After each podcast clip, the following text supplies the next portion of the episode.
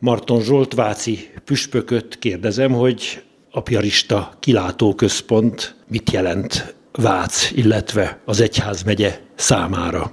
Az egyházmegye és az egyházmegyében működő szerzetes közösségeknek a kapcsolata is gazdagodott, hiszen jelen vannak a Ferences testvérek, különösen Széchenyben, de itt valami módon Vácon is, illetve hát a piaristák pedig nagy erőkkel itt Vácon.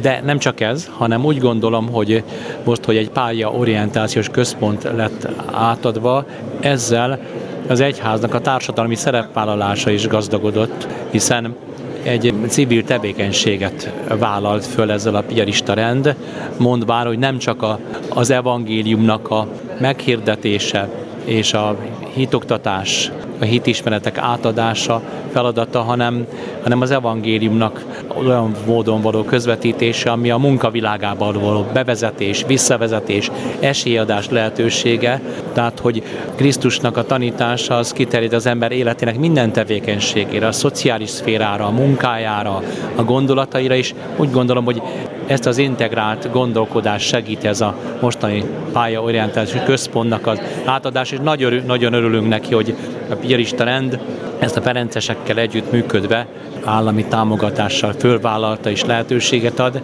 és a, az egyház evangelizációjának a gazdagodását jelent, és hát így aztán a Váci Egyházmegyét is, hiszen a mi területünkben és konkrétan a mi városunkban van, hogy úgy gondolom, hogy ez a, az Egyházmegye, a város, a szerzetes rendek, de az egész magyar egyház és az országnak a javára is van.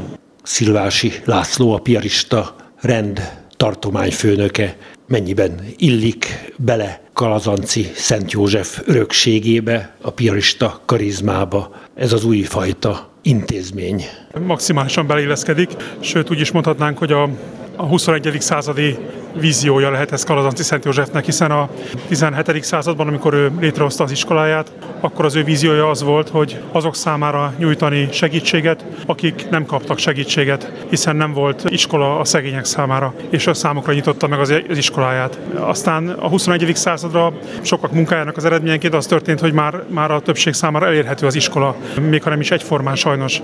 Viszont vannak olyanok, olyan rétegei a társadalomnak, akik nagyon nehezen tudnak hozzájutni megfelelő segítséghez, és ez az intézet ez pont számokra jött létre a különleges segítségre szorulók számára, akiknek több kell, mint egy, mint egy általános normális iskola. Hogy kell elképzelni ennek az intézménynek a működését itt? Segítőközpont. Vagyis azok a fiatalok, akiknek szükségük van valamilyen különleges kísérésre, segítségre, azok egyrészt itt kapnak lehetőséget arra, hogy, hogy pontos diagnózist állíthassanak fel a szakemberek segítségével arról, hogy miben is szorul ő fejlesztésre, mi is az a terület, ahol ő, ahol ő megfelelő képességekre rendelkezik.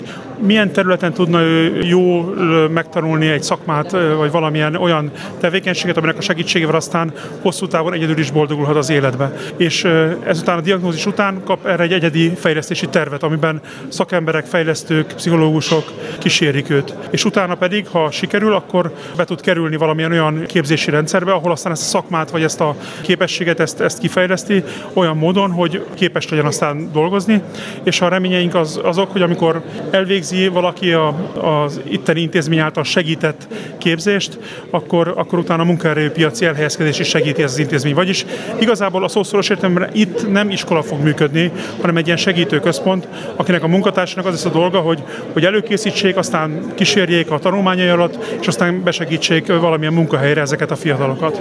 Itt az ünnepségen köszöntöttek egy civil embert, aki talán az ötlet gazda. Ki ő? Mikesi György úr, aki maga is halás problémákkal küzd, és sokáig volt igazgatója itt a Váci Séketek Intézetének, a Császár András iskolának is, és ő volt az, aki külföldi példákat látva elkezdte ezt a programot kidolgozni, hogy Magyarországon is legyen olyan segítsége azoknak a, a fiataloknak, akik egyébként nehezen tudnának boldogulni, és aztán, miután ő piarista diák volt, ő kereste meg a rendet avval, hogy hát ö, csatlakozzunk ehhez az ő víziójához, és hát azt gondoltuk, hogy ez nagyon is kalazanciusi vízió, úgyhogy örömmel csatlakoztunk hozzá.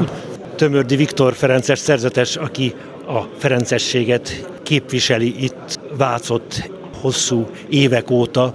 Nagy öröm, hogy sikerült ennek a nagyon régi, 300 éves, de több száz éves, lassan 900 ezer éves épületterületnek egyfajta legjobb funkciót találni és adni. Amikor 12 ezelőtt ide kijöttem, akkor hát romok voltak itt. Nem volt teljesen romos, de mégis néha-néha valami elromolott, beszakadt, és hogyan lehet ebből valami csodát teremteni, és azok a körök, amelyekkel meg tudtam hívni ide, akár vendégségbe, akár egyéb találkozásokra, azok a körök végül is megfogadták, hogy addig próbálkoznak valamilyen funkciót találni ennek az épületnek, amíg valamennyire helyre nem tudják hozni. Az elmúlt 12 évben nagyon sok funkciót kitaláltak, de mind hasonló volt, tehát a végső ugyanaz, ami a legelőször ennek a funkciónak egyfajta kiindulópontja volt, és végül is várni kellett 9-10 évet, hogy ez olyan méltóság teljes legyen, ami egy európai szintű Magyarországnak dísze, Dunapartnak a dísze épületegyüttes, külsőben, belsőben pedig, ha azt lehet mondani, a leg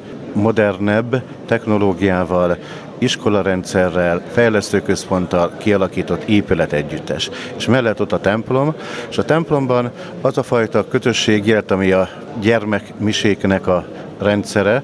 Nagyjából száz gyermek jár ide, akik 5 éves kortól vagy 2 éves kortól itt vannak a gyermekfoglalkozásokon. Egy tanárnő segítségével, nagyon fontos az ő segítsége, Judit néni segítségével a gyermekmiség által közkedvelt templommá vált ez a templom, és örülünk annak, hogy nem romok mellett jövünk el, hanem egy felépített modern épület együttes mellett, ami méltó a gyerekeknek a fogadására is.